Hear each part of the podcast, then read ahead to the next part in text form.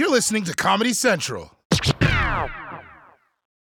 For the week of March 2nd, 2020. From Comedy Central's World News headquarters in New York, it's The Daily Show with Trevor Noah, Global Edition.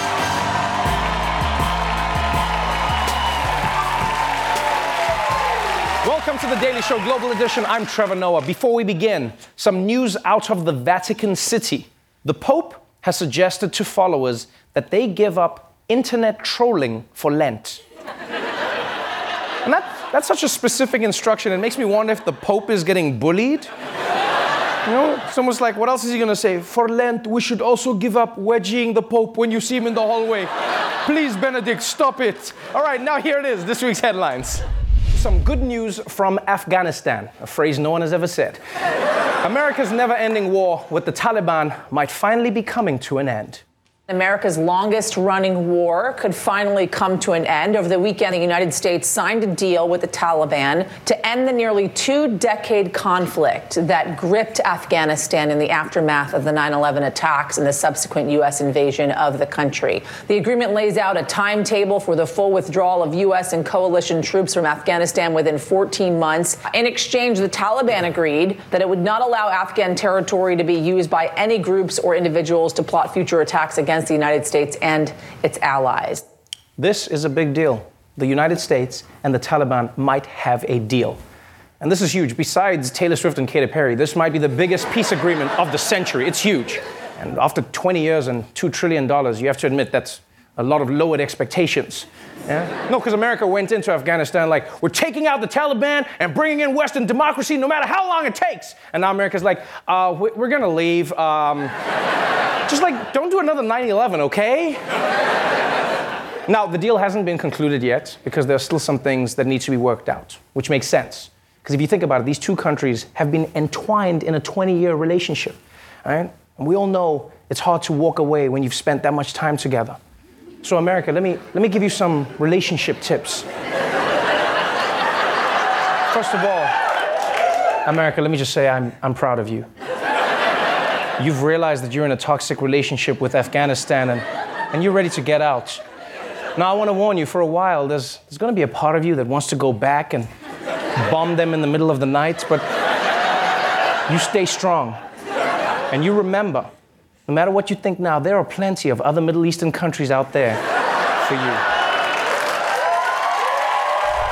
The Democratic primaries. If yesterday was Super Tuesday, today is What the Fuck Wednesday. So let's catch up on the fallout of the biggest voting nights in the primaries in another installment of World War D.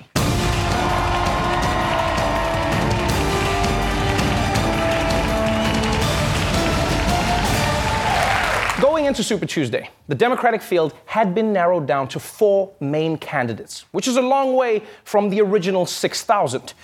And as the dust began to settle, it became clear there were two winners and two losers. Elizabeth Warren, one of the night's losers. You see, she failed to pick up a single state. And to add insult to injury, in her home state of Massachusetts, she came in third. Yeah, which is pretty rough. It's like if you came home to find your parents had replaced you with another child. Just be like, sorry, honey, we'd like Joe Biden to be our daughter now.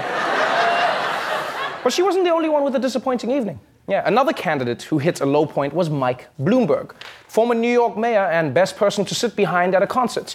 Because after spending the GDP of a small country on his campaign, his quest for the nomination ended in failure. We come in with this Fox News alert. Super Tuesday made for a super shakeup. Democrat Mike Bloomberg today dropped out of the race after his dismal showing last night. Yesterday was a disaster for Bloomberg. He spent more than $500 million and won only a few dozen delegates. Last night, campaigning in Florida, Bloomberg tried to sound upbeat. No matter how many delegates we win tonight, we have done something no one else thought was possible. That's right. We spent half a billion dollars to absolutely eat shit. They said it couldn't be done, but we did it. We did it. I'm not gonna lie, I, I still can't believe Mike Bloomberg spent $500 million to not be president. no, like, I'm also not gonna be the president, but I spent nothing. I. No, so in a way, I feel like I saved $500 million, you know? That really is. That's how I feel. And the funny thing is, the funny thing is, right before he dropped out, Bloomberg bought more TV airtime that he doesn't need anymore. But I was thinking, like, since he's already paid for it, he should use it. Right? He should just come on TV and share his random thoughts. Hi, I'm Mike Bloomberg. Have you ever noticed you've never seen birds having sex? Kind of weird, huh? Anyway, see you guys in the next ad break. He should just do that the whole time. Now, the reason Bloomberg is dropping out now, after just one bad night, is that you must remember he entered the race to be the moderate alternative to Bernie Sanders. But last night, the voters were very clear that they already know who they want their moderate candidate to be. The night belonged to Joe Biden. They don't call Super Tuesday for nothing.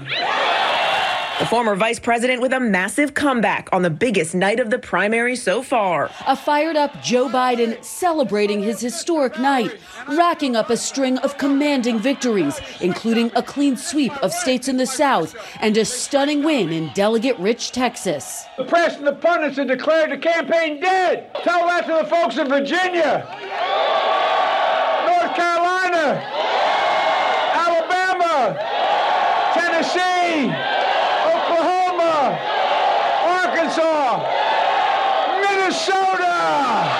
Hey, that's that's a Joe Biden we haven't seen in a while. Look at him, huh? smiling, full of energy, naming states that actually exist. No, because let's be honest, let's be honest. We were all waiting for him to give a shout out to Massachusetts.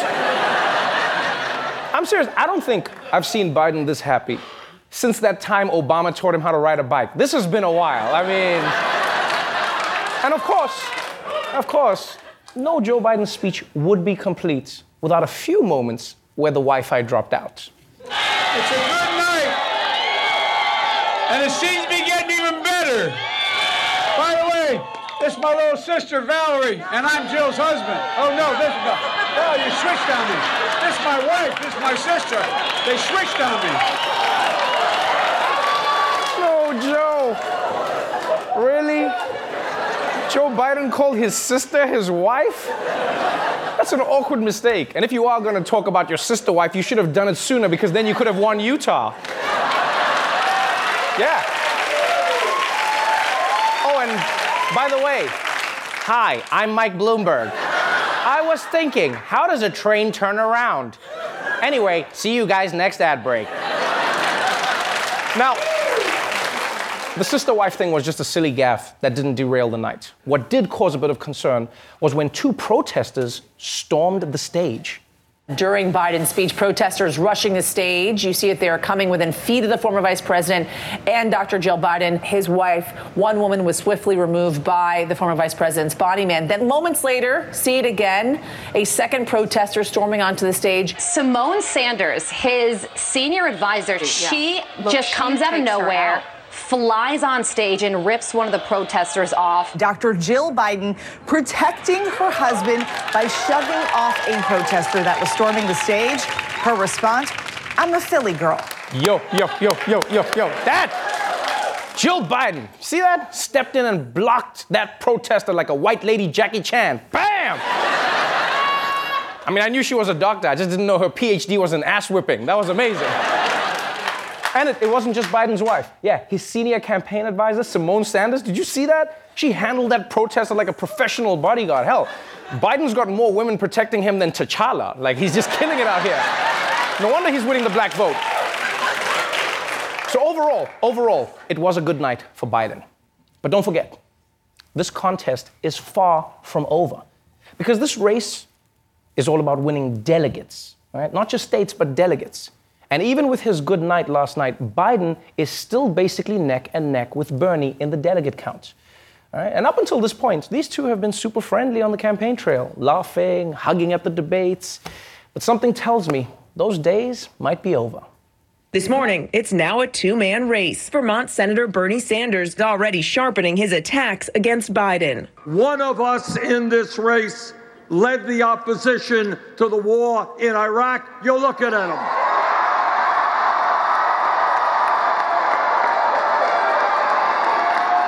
Another candidate voted for the war in Iraq. One of us has spent his entire life fighting against cuts in Social Security, ex- wanting to expand Social Security. Another candidate has been on the floor of the Senate calling for cuts to Social Security, Medicare, Medicaid, and Veterans Program. That's right. One of us is a bitch ass, the other person is me. you know who I'm talking about. Spread the word. Yeah, people, you can see the gloves are officially off. The dentures are in. and things things are about to get messy between these two. Not just because there's Vicks VapoRub everywhere, no, because this is the home stretch to find out who will be the Democratic nominee. And Bernie, if you're gonna attack Joe Biden, I wish you the best of luck. But remember not to get too close, because then you'll have to deal with Jill. We'll be right back.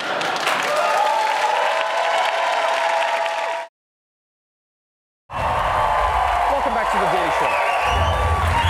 Let's talk about the coronavirus. According to WebMD, you already have it. Now, every day, we learn more about how this virus is affecting the world. So let's check in on the latest coronavirus news in our ongoing segment Is This How We Die?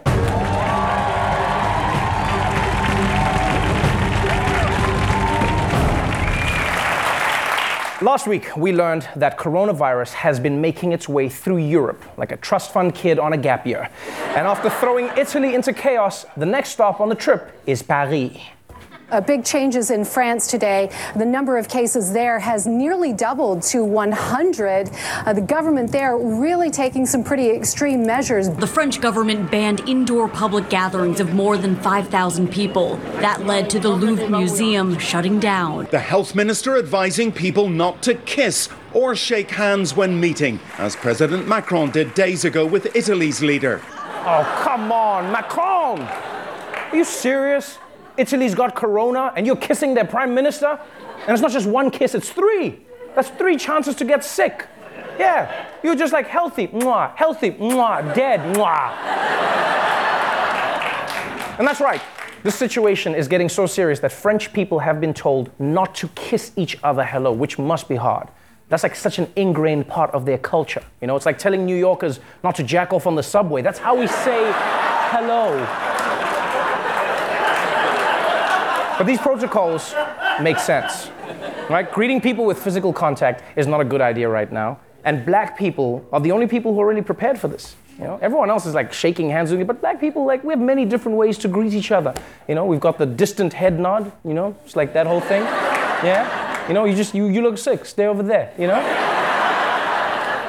And even when black people shake hands, it's so complicated that by the end of it, the virus is like, yo, you lost me on the second I, I, didn't, I didn't get that part. That, yeah, you, you, you got me. I don't, I don't know what, I'm out, I'm out. Now, while France is only beginning to grapple with how to contain the outbreak, Korea is showing the world how it's done. Outside of China, South Korea has the most coronavirus cases. They've come up with a new innovative way to test for the virus in the form of a drive through. This is a free service that the city of Goyang is offering anybody. I just took the test actually. Vehicles come through here, and you get a questionnaire, you get your hands sanitized, and then you go through a number of stations here. Damn, Korea is advanced. They've got drive through testing. And apparently, using this, they have screened more than 100,000 people for coronavirus, which is impressive, and probably the first time people going through a drive through are getting healthier. but also, why isn't America doing this? Right? This is the land of the drive through. Yeah, drive through fast food, drive through banks, drive through liquor stores. I mean, when I'm in a rush, I go to a drive through therapist, you know? Just like, stop being sad, thank you, goodbye. and look, whether it's drive throughs or something else, America needs to figure out how it's going to deal with this pandemic because it turns out not only is coronavirus here in the US, apparently it's been here for a while. Over the weekend, health officials announced new infections in Washington state, Oregon, California, Illinois, New York, Florida, and Rhode Island. A state of emergency issued in Washington state where 13 patients have been diagnosed with COVID 19. Researchers in Washington telling ABC News their analysis of samples of the virus strongly suggests it's been spreading in this state for the past six weeks. Yeah, that's right, people. There's a chance coronavirus has been in America for weeks and nobody realized it. Yeah. It's like at the end of a sports movie where the coach is like, guys, what you've been looking for has been right here all along. See, the virus is in your lungs. You shouldn't be playing basketball, you should be at the hospital. But this is really scary. And so, for more on this health crisis and America's response, we turn to our senior medical correspondent, Roy Wood Jr., everybody.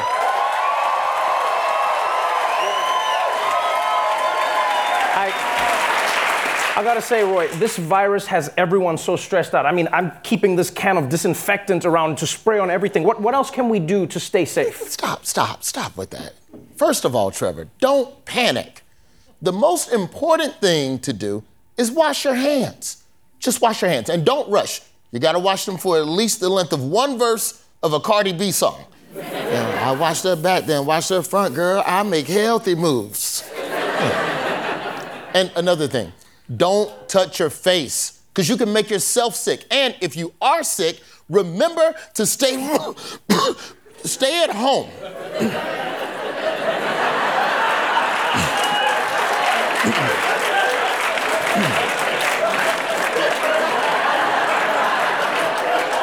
what, what? What? Did you just corona cough in my face? No cough in your face. Man, I just had some peanuts a minute ago. They stuck in my throat. Okay, I'm, because I'm, I'm watching you, Roy. Don't, don't make me sick. I'm good, man. Come on. As I was saying, it's important not to panic. Check on your elderly neighbors. Make sure.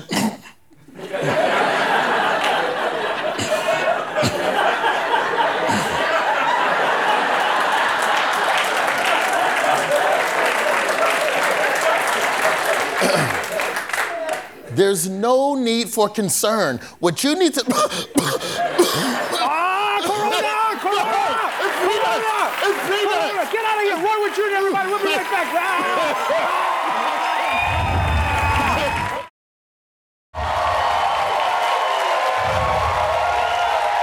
Welcome back to the Daily Show, everybody. My guest tonight is a lifelong civil rights advocate for people with disabilities. She's also the author of Being Heumann an unrepentant memoir of a disability rights activist. And she's featured in the upcoming Netflix documentary, Crip Camp. Please welcome Judith Heumann.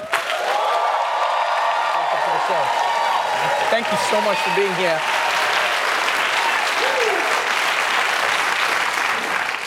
Can I just say, reading, reading this book, I, I expected to be impressed by it, but I wasn't quite expected for how much of a badass you would be.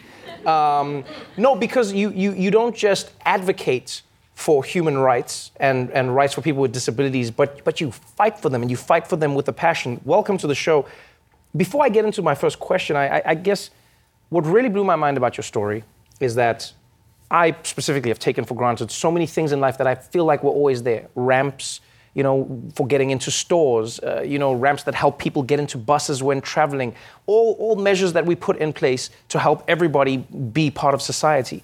You lived in a world where that wasn't true and you fought to make those changes. What was that world like before the world we live in today?